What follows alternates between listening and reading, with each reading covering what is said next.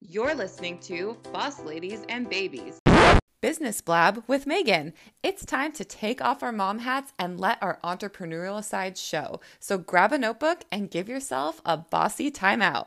Welcome back to Business Blab with me, Megan. Hello, boss ladies. I wanted to take some time this week to address all the buzz around this word that we keep seeing pop up everywhere these days, and that is the word balance. Now, I'm going to let you know up front, you might already know this about me, but I use this word a lot.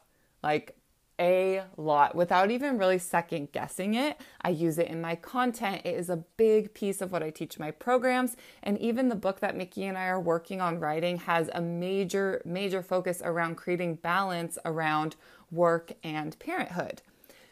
This word seems to be bringing up a lot of uncomfortable feelings in people and it's quickly becoming a no no.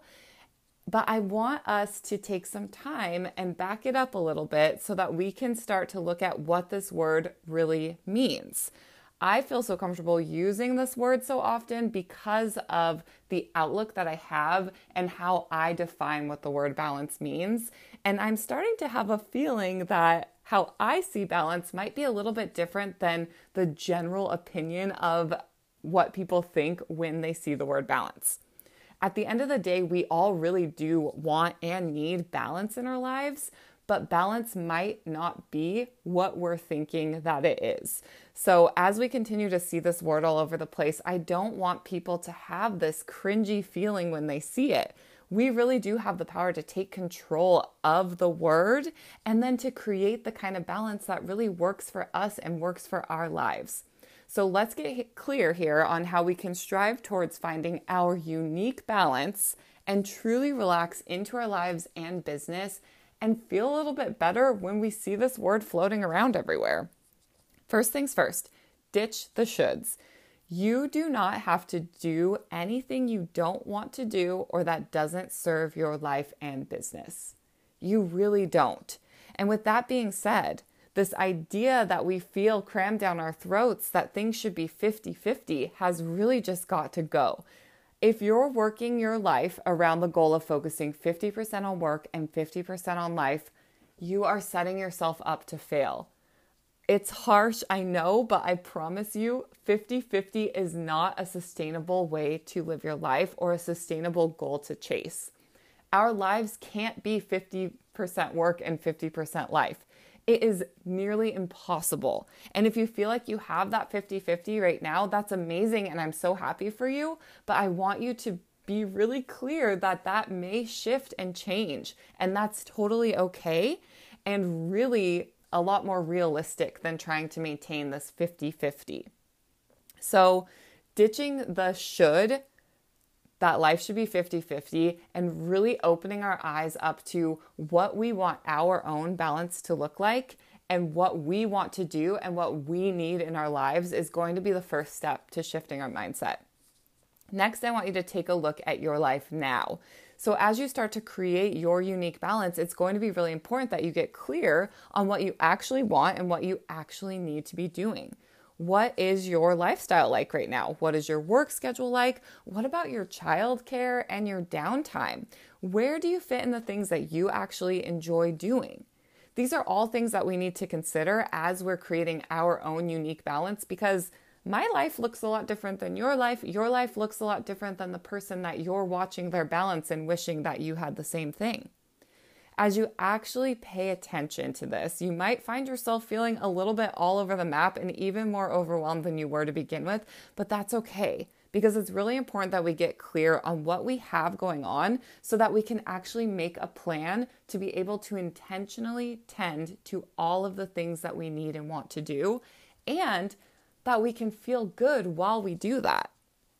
The next step is going to be to set priorities and boundaries. So, as you start to discover all of the things that you actually want or need to balance, you will need to get really focused and clear on where the priorities lie within those things and where the boundaries are set choosing things that are non negotiable for you. Like for me, undistracted time with my daughter, my Monday morning run, or time to create in my business rather than just sit there and do all the admin work all the time.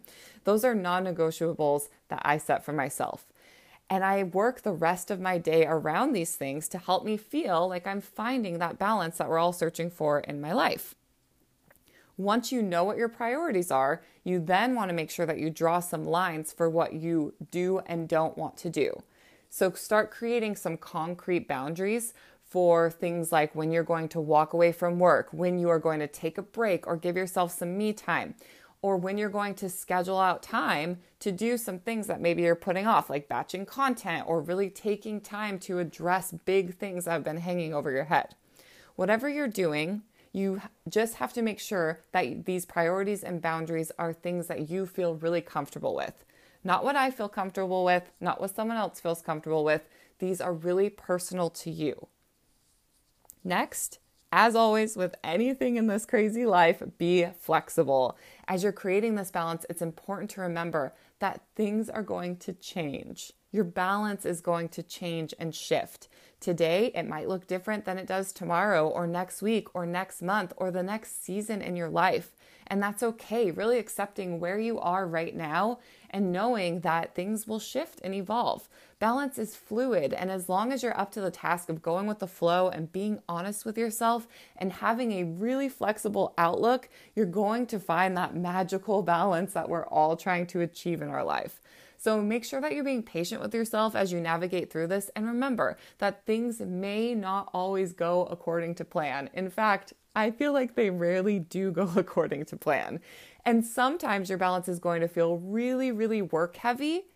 And sometimes it might feel not work heavy enough, but it's all going to swing back the other way and balance itself out. Just be patient and be flexible. So, there you have it. I challenge you to take some of these tips and start taking control of what balance means to you in your life. We all want balance, but it's up to us to decide what that actually means to us as an individual. It doesn't have to be a bad word because when you find your unique balance, your life can really be beautiful. You can relax and ease into things, and you can feel great while you're taking care of business, while you're taking care of your family, and while you're taking care of yourself. So I want to hear from you. Do you feel like you currently have balance in your life? And what does the word balance mean to you? Do you think of it as I do, or do you cringe when you see it and think of it as a big no no? Send me an email at Megan at Boss Ladies and Babies or hit me up on Instagram and comment on one of my posts and let me know what balance means to you in your life because I'd love to hear from you. That's all I have for this week. And until next time, stay bossy. Thank you for listening to Boss Ladies and Babies. If you like this episode, be sure to rate, review, and leave us some feedback. Make sure to follow us on Instagram and Facebook and join the conversation in our Facebook group at Boss Ladies and Babies. And until next time, stay, stay bossy. bossy.